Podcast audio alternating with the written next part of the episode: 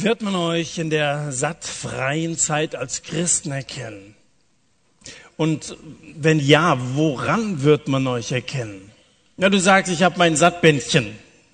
Oder vielleicht, dass du sowas singst, wie wir das gerade gemacht haben. I'm loved by, by God oder by, by Jesus oder by, by you oder, oder was haben wir gesungen? Ähm, da, vielleicht singst du das vor dir her oder man erkennt dich an deiner Fröhlichkeit, vielleicht erkennt man dich an deinem Bibelwissen.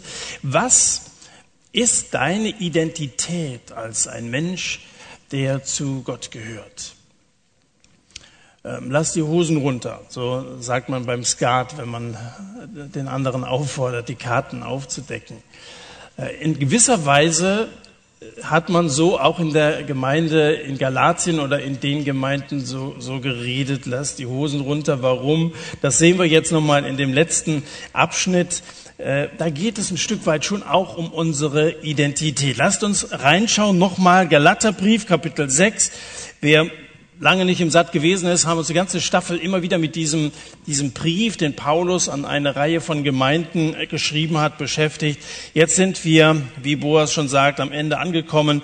Galater 6 von Vers 11. Seht, mit was für großen Buchstaben ich euch mit eigener Hand geschrieben habe, so viele im Fleisch gut angesehen sein wollen, die nötigen euch beschnitten zu werden, nur damit sie nicht um des Kreuzes Christi willen verfolgt werden. Denn auch sie, die beschnitten sind, befolgen selbst das Gesetz nicht, sondern sie wollen, dass ihr beschnitten werdet, damit sie sich eures Fleisches rühmen können.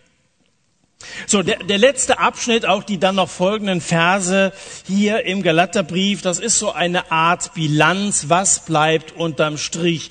Diesen Strich zieht Paulus mit eigener Hand. Er greift also am Ende nochmal selber zum Griffel. Wahrscheinlich hat er bis dahin das Schreiben einem, einem Sekretär äh, diktiert. Das ist nicht unüblich gewesen. Äh, dass ein, einer dieser Sekretäre im Neuen Testament wird uns auch namentlich genannt am Ende des Römerbriefs. Tertius heißt er, dem hatte Paulus also den Brief an die Römer diktiert. Wer Paulus hier beim Galaterbrief äh, geholfen hat, das wissen wir nicht. Was hier steht, ist, seht, mit was für großen Buchstaben ich euch mit eigener Hand geschrieben habe.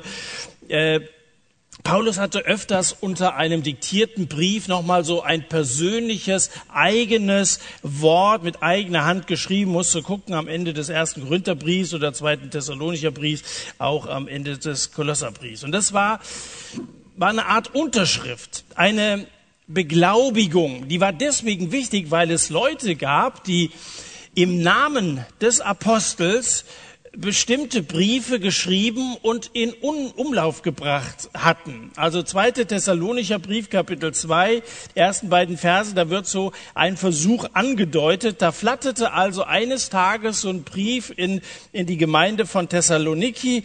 Als Absender stand Paulus drauf und dieser Brief hat für eine Menge Unruhe in der Gemeinde gesorgt und Paulus musste klarstellen, dass dieser Brief gar nicht von ihm stammte. So, also jetzt hier mit eurer eigenen Hand seht, schreit er, Vielleicht sollte derjenige, der den Brief in den Gemeinden vorgelesen hat, äh, den hochhalten, so dass, dass man schon von weitem auch an der anders gearteten Schrift den großen Buchstaben erkennen konnte. Ja, das ist von Paulus, der Brief ist authentisch und wir sollten ihn ernst nehmen.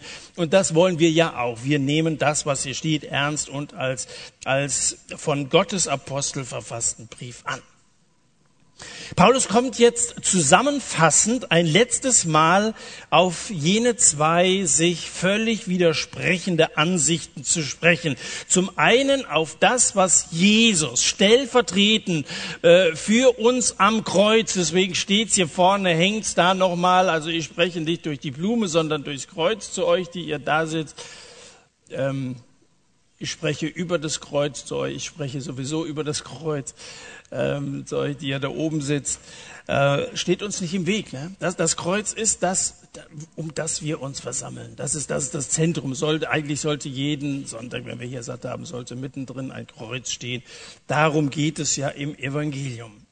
Das ist das, was, was Paulus vorstellt im Galaterbrief, dass einer gekommen ist, der für uns Errettung erwirkt hat äh, die Strafe für Sünde auf sich genommen, stellvertretend auf sich genommen hat, damit Menschen von ihrer Sünde errettet werden können.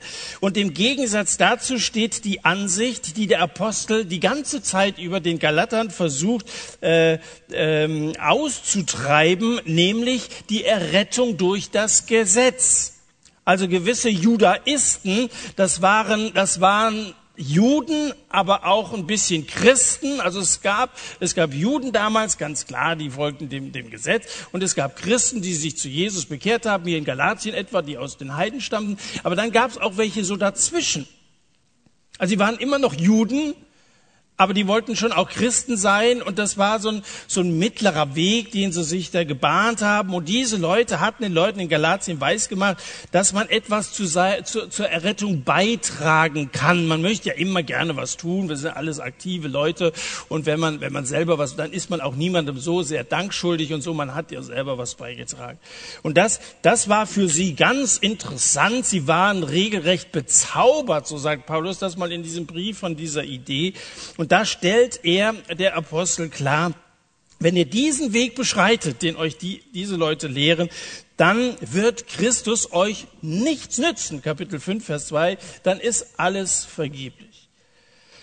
Und dieser Weg ist deswegen so gefährlich, weil er so fromm aussieht. Die, die reden ja mit frommen Vokabeln.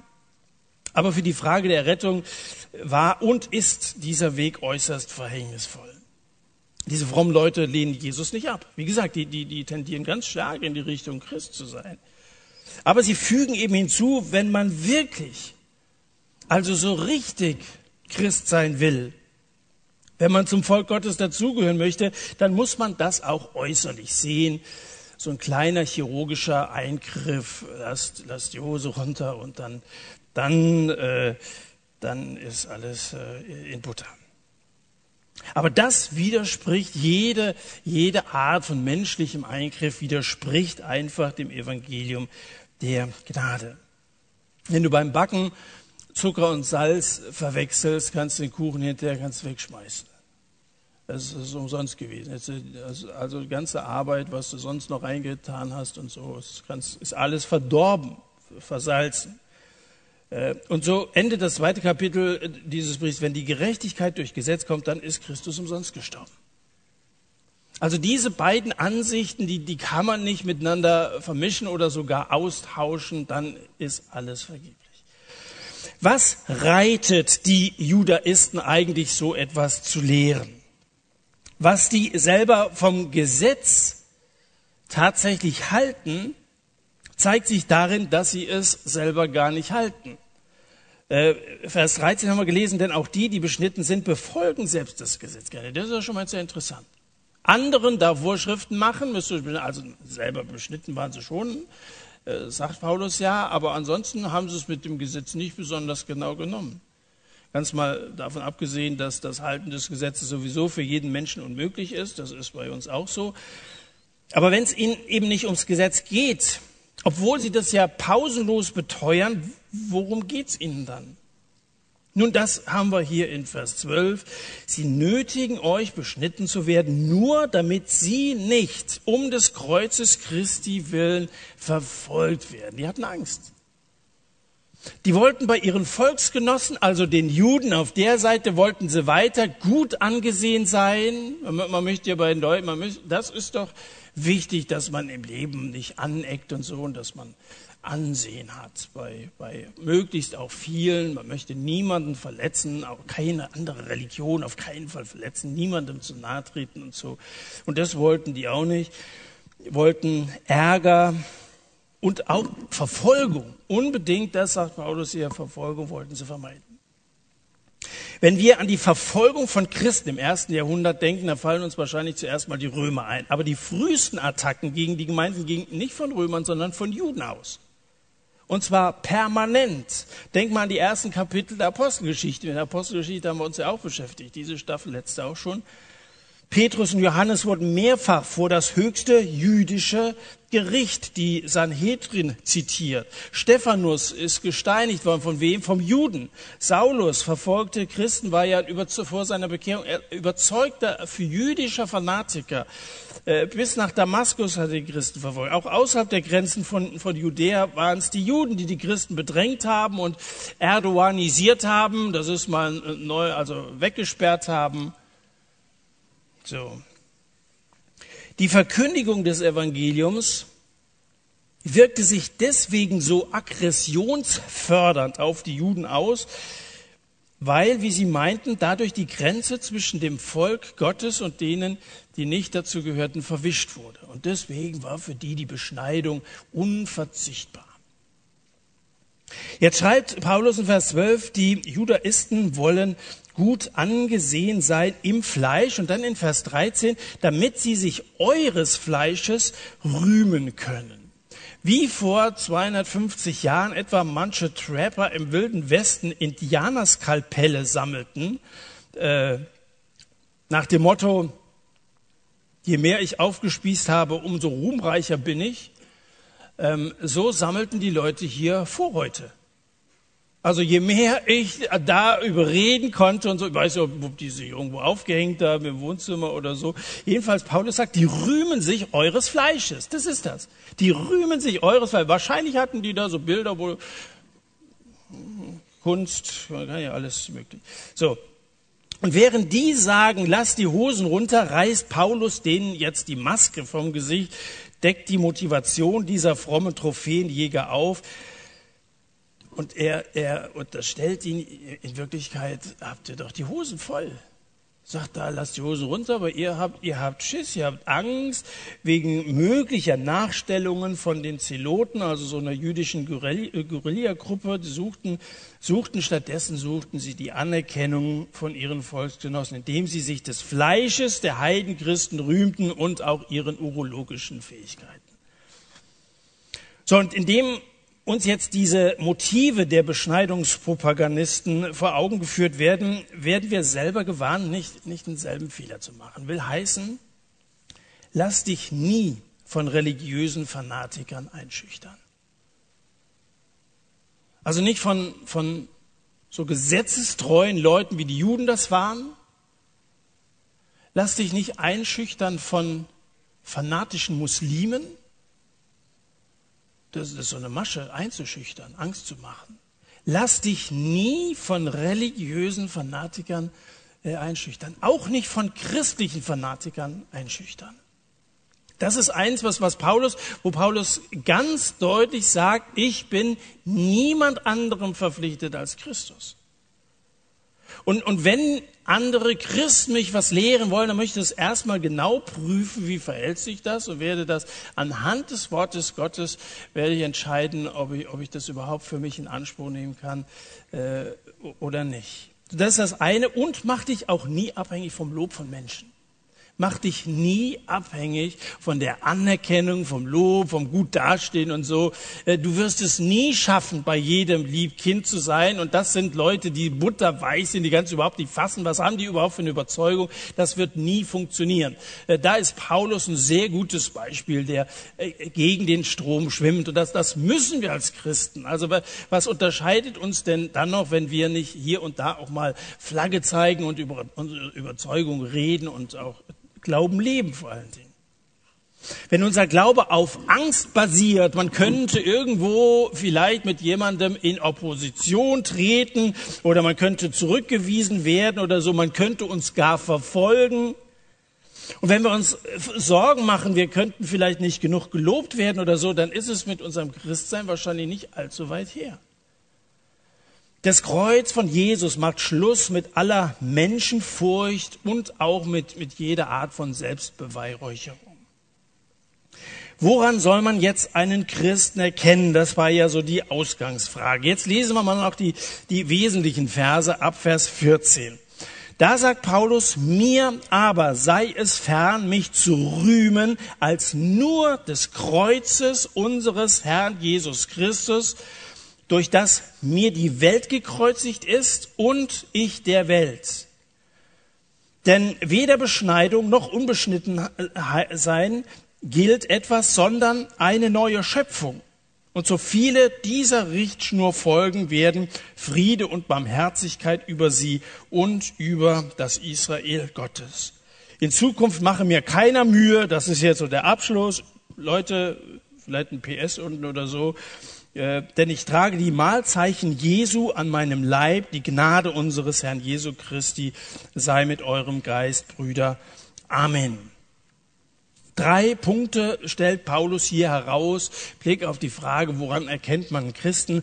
Erstens, nur das Kreuz macht einen Christen wirklich aus. Äh, wenn das Kreuz im Mittelpunkt steht, und, und das muss nicht in jedem Raum symbolisch dastehen aus Metall oder Holz oder so, aber im Mittelpunkt des Lebens eines Christen ist, dann ist das wesentlich. Also, dass, dass eine begriffen hat, was hat es mit diesem Kreuz eigentlich auf sich.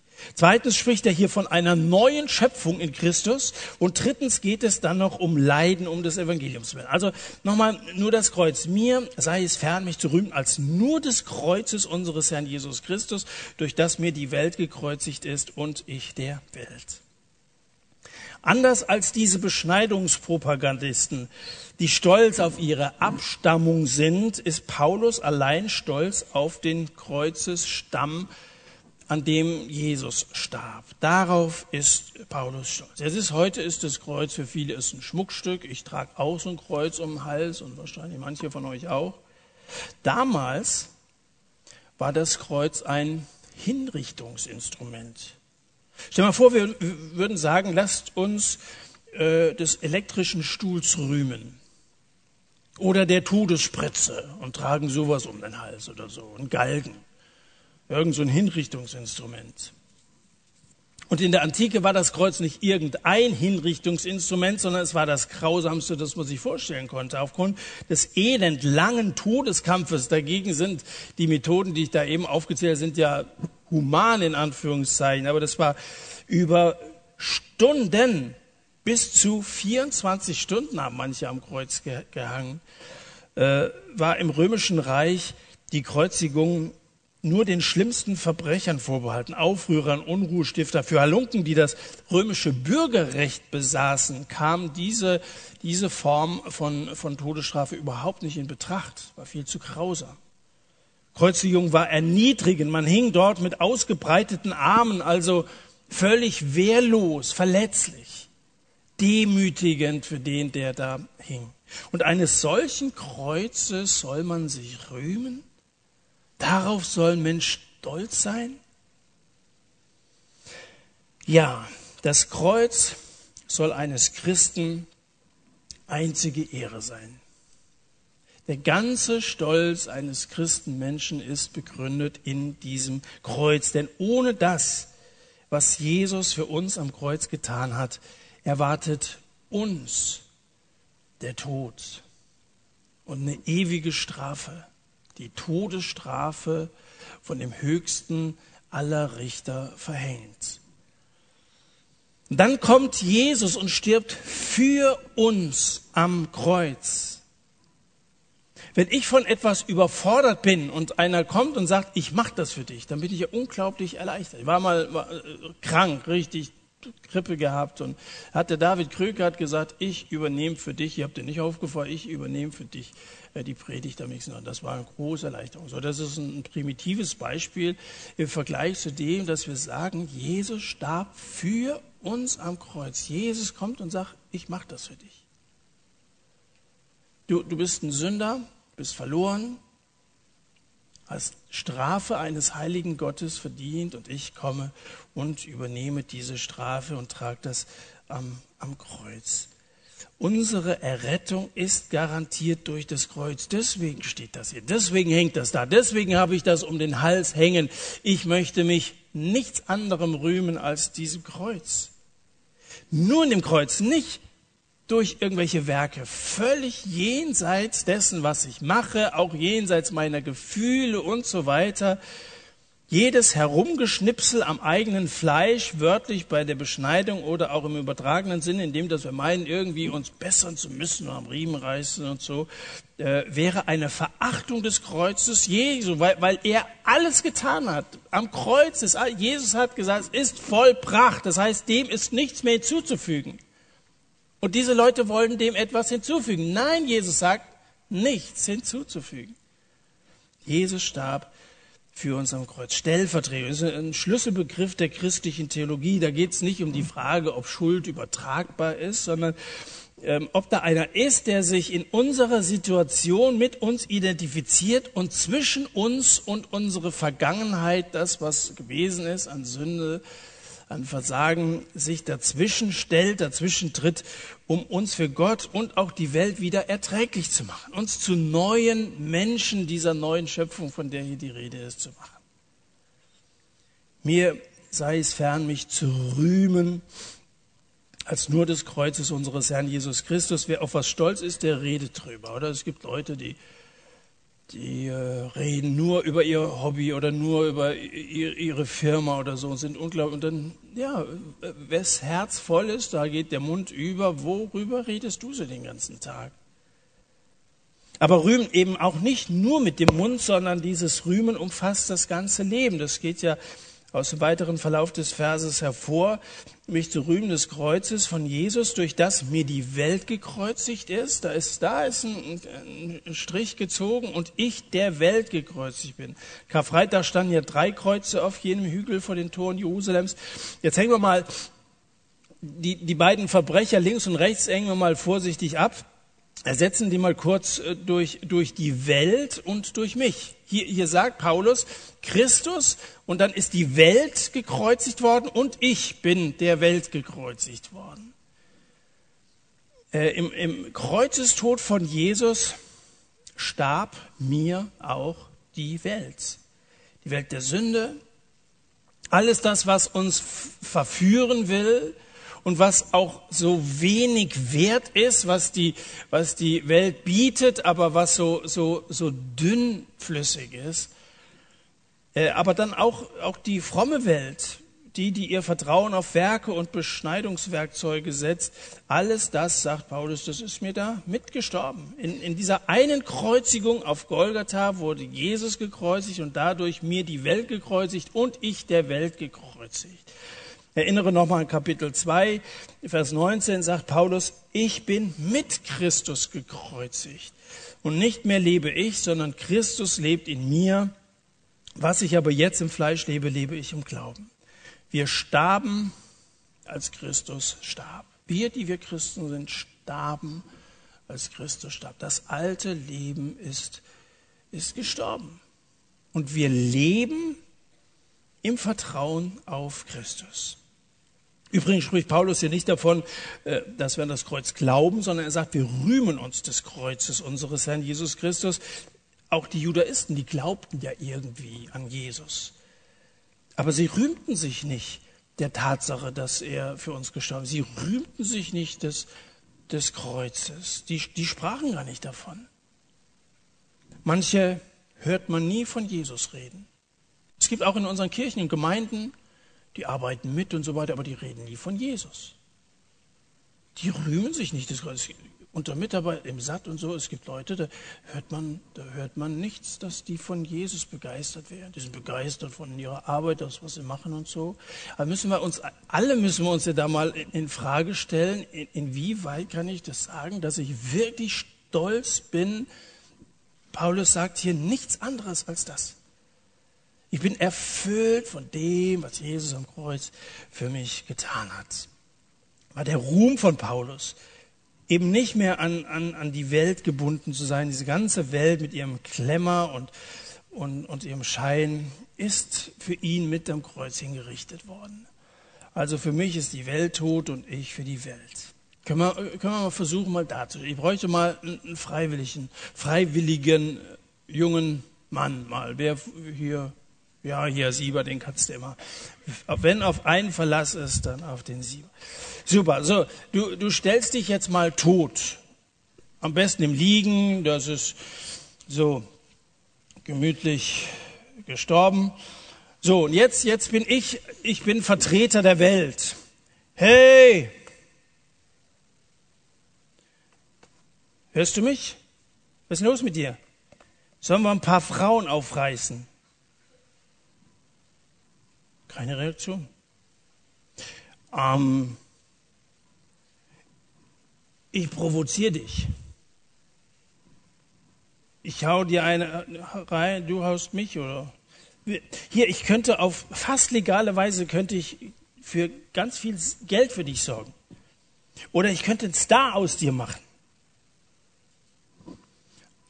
Ein Toter reagiert nicht. Eine Leiche, keine Reaktion. Dankeschön. Sieber, hast du sehr, sehr, sehr gut gemacht.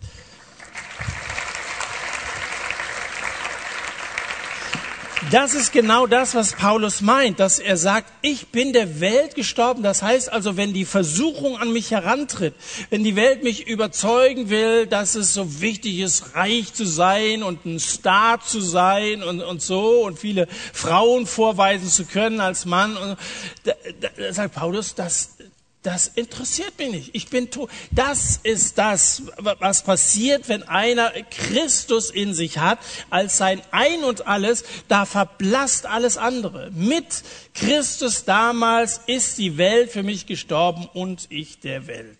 Tod. So, Tod klingt wie Winter. Jetzt redet Paulus von Frühling, von einer neuen Schöpfung. Vers 15 haben wir gelesen, denn weder Beschneidung noch unbeschnitten sein gilt etwas, sondern eine neue Schöpfung. Freut ihr euch über den Frühling? Ja, zumindest einige. Und es soll die nächsten Tage noch schöner werden, Mitte der Woche 20 Grad und so. Äh, das, jetzt lebt er wieder. So, jetzt reden wir von neuem Leben. Also äh, der neue Paulus ist der, nachdem der alte in Christus gestorben ist, so wie der Sieber eben tot war. Äh, und jetzt schreit er, ja, äh, äh, genau, jetzt lebt er durch den Glauben. Dieses Leben im Glauben, das ist genau diese neue Schöpfung. Leben im Glauben an Christus. Menschen machen ihre Identität ja an einigem fest. Wir, wir haben gesprochen von unserer Identität. Was ist deine Identität? Menschen machen ihre Identität fest an ihrem Äußeren. Viele machen ihre Identität an ihrem Job, an ihrem Beruf fest. Oder an ihren Fähigkeiten oder an ihrer Familie, wo stammen sie her, oder an ihrem Freundeskreis, vielleicht an ihrer Konfessionszugehörigkeit. Ich bin katholisch und ich evangelisch oder so. Der gemeinsame Nenner all dieser menschlichen Versuche, die eigene Identität zu, zu beschreiben, ist, dass eigentlich alle nur temporär sind. Das heißt, die sind vergänglich. Die können sich jederzeit ändern. Stell dir vor, ein Kind malt mit Buntstift ein kleines Bild, zeigt dieses Bild seiner Mutter. Die Mutter ist begeistert, oh und ah und so. Susi, das ist ja toll, du bist ein richtiges Genie. Ich wette, eines Tages wirst du mal eine richtige Künstlerin. Da geht die Susi ins Zimmer, denkt sich, wenn Mama dieses kleine Bild schon so gut gefällt, wie würde ihr es wahrscheinlich erst gefallen, wenn ich mal so ein richtig großes Bild male. Da kommt sie in ihr Zimmer und dann sucht sie sich die größte Wand auf und dann fängt sie ihr Meisterwerk an und dann etwas später Schrei, Susi, du dummes Kind, was hast du dir dabei, dabei gedacht und so. So ein Kind ist ja durch so eine Reaktion völlig verwirrt. Erst als Genie gepriesen und im nächsten Moment ein Dummkopf. Also was soll das Kind denken? Und bis dass wir erwachsen geworden sind, machen wir wahrscheinlich alle eine ganze Reihe ganz ähnlicher Erfahrungen, äh, nämlich dass die Meinung der Menschen eine ziemlich unzuverlässige Methode ist, äh, zu bestimmen, wer wir eigentlich sind. Die, die, das eine Mal, Profisportler sind ja ein hervorragendes Beispiel dafür. Das eine Mal, äh, ja, hier Timo Werner, super, und dann hat er so ein kleines Formtief und auch äh, im Nationaltressen nicht ganz so überzeugt und so, und auf einmal ist er unten durch. So, und das, das braucht ganz lange, bis man sich dann so einen schlechten Ruf wieder, äh, bis man den wieder losgeworden ist. Jetzt bestimmen viele ihre Identität über ihren Beruf. Aber was passiert denn, wenn du deinen Job auf einmal mal los bist oder wenn du mal in Rente gehst? Wer bist du denn dann? Oder, oder eine sagt, ich bin Mutter. sagen viele Frauen, aber was passiert, wenn die Kinder erwachsen sind, wenn sie ausziehen? Wer bist du dann? Oder einer sagt, ich bin Sportler oder ich bin Musiker oder ich bin Fotomodel.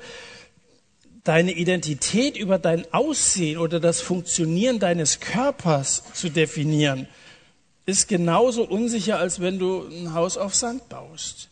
Wie schnell kann eine Verletzung oder eine Krankheit kommen und über Nacht ist deine Karriere vorbei? Oder Wettbewerb, vielleicht wartet schon hinter der nächsten Hecke der irgendjemand, der ein bisschen besser ist als du. Nicht zuletzt werden wir alle nicht jünger und, und irgendwann geht das alles nicht mehr so, wie, wie das mal lief. Es gibt nur eine Methode, um seine Identität zu bestimmen, an der nicht zu rütteln ist. Ein Fundament, das dir nicht so schnell unter den Füßen weggezogen werden kann. Und das ist, ich bin eine neue Schöpfung in Christus. Er selber, der Sohn Gottes, hat mich völlig neu hergestellt, hat einen neuen Menschen aus mir gemacht. Das kann dir keiner nehmen. Und das hält bis ins Alter dann wahrscheinlich umso besser. Kannst natürlich Christ sein und zufälligerweise auch im Job gut oder auch eine Mutter sein oder auch Sportler sein. Natürlich kann man das beides. Aber die eigentliche Quelle deiner Identität ist deine Beziehung zu deinem Gott und Vater im Himmel durch das Kreuz von Jesus Christus. Wir tragen wahrscheinlich alle mehr oder weniger Narben aus vergangenen Erfahrungen. Denkt man an euren Schulhof früher zurück. Du fette Kuh, Dumpfbacke und, und was, was haben sie da alles gesagt? Ähm, vielleicht sogar die eigenen Eltern, Lahmarsch, Feigling und so. Und das, das kann Verletzungen verursachen, die viele quälen, bis dass sie alt und schrumpelig sind. Ich wünschte, dass du im, im Winter zum Satt gekommen bist, vielleicht zum ersten Mal erkannt hast, wer du in, in Christus wirklich bist. Dass du in ihm ein neuer Mensch werden kannst und auch dieses neue Leben, diese neue Schöpfung schon entdeckt hast und dich darin freuen kannst und dich getragen weißt von dem, der von deiner Seite nicht weichen will. Das Kreuz äh, ist unser Stolz, unsere Ehre. Die neue Schöpfung ist dieses neue Leben, was Jesus uns gegeben hat. Jesus ist ja nicht nur gestorben, ist er auferstanden. Und damit, damit hat er neues Leben ans Licht gebracht. Und daran haben wir Teil. Das ist eine Kraft, die wir kriegen, wenn wir uns auf Christus verlassen. Und natürlich halten wir uns dann auch an die Regeln. So sagt Paulus hier ja am Ende, so viele dieser Richtschnur folgen werden Friede und Barmherzigkeit über sie und über das Israel Gottes. Bin an einem letzten Punkt angelangt. Wir haben noch über Leiden zu reden. Die Welt, auch die religiöse Welt, wird uns nicht ungeschoren davonkommen lassen. Sie wird uns verfolgen. Paulus weist jetzt auf seine Verletzungen hin. Vers 17. In Zukunft mache mir keiner Mühe, denn ich trage die Mahlzeichen Jesu an meinem Leib. Um zu zeigen, dass er zu Gott gehört, lässt Paulus nicht die Hosen runter und weist seine Beschneidung vor, obwohl er auch beschnitten war als frommer Jude, sondern er zieht das Hemd hoch. Der hatte einen Körper wie ein PC, lauter Schnittstellen und weist also auf die, auf die Mahlzeichen der Verfolgung Christi hin. Der ist einmal gesteinigt worden, er ist ausgepeitscht worden und hat viele körperliche Misshandlungen äh, auf sich nehmen müssen, weil er sich zu Jesus äh, bekannt hat. Um zu zeigen, dass er wirklich zu Gott, durch Christus zu Gott, lässt Paul, äh, dann zeigt er dieses Zeichen, das Zeichen der Verfolgung und zeigt, dass er etwas für Christus investiert hat.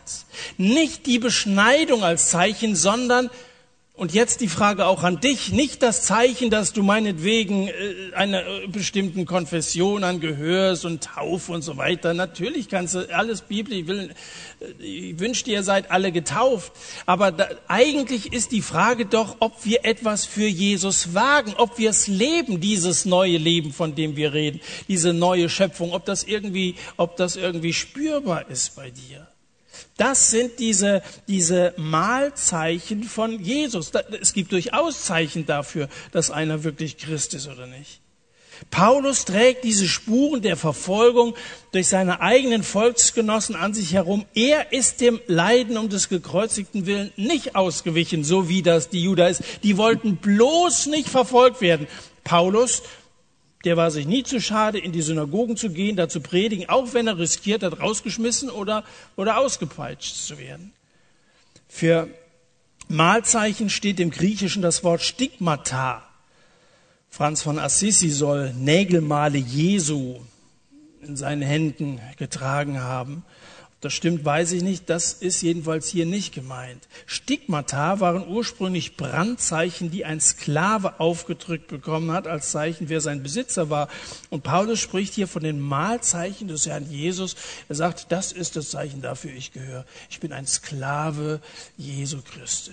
Christi. Ich bin nicht mehr Sklave der Sünde, da hat er mich frei gemacht, aber ich hänge mich jetzt an niemand anderen als an ihn, als, als Jesus. Äh, er weist also die Narben um Christi willen vor. In der Grundschule waren wir früher immer, äh, wir Jungs zumindest, waren froh, stolz auf unsere Narben. Ja, wenn wir, also manche haben sich extra Verletzungen zugefügt, um dann zu zeigen, also dass das manche extra machen, das ist schlimm genug, das kann auch krankhaft sein, aber damals wir Jungs, also da warst du stolz, wenn du eine Narbe vorweisen kannst. Äh, also es bleibt ja dann auch lange Zeit, ist dann nicht mehr ganz so attraktiv, äh, aber ich weiß nicht, wie das im Himmel mal sein wird, ob, wir, ob da auch ein Stück weit nach den Narben geguckt wird und, und, und geschaut, schau mal, Leute, die bereit waren, sich diskriminieren zu lassen als Christ.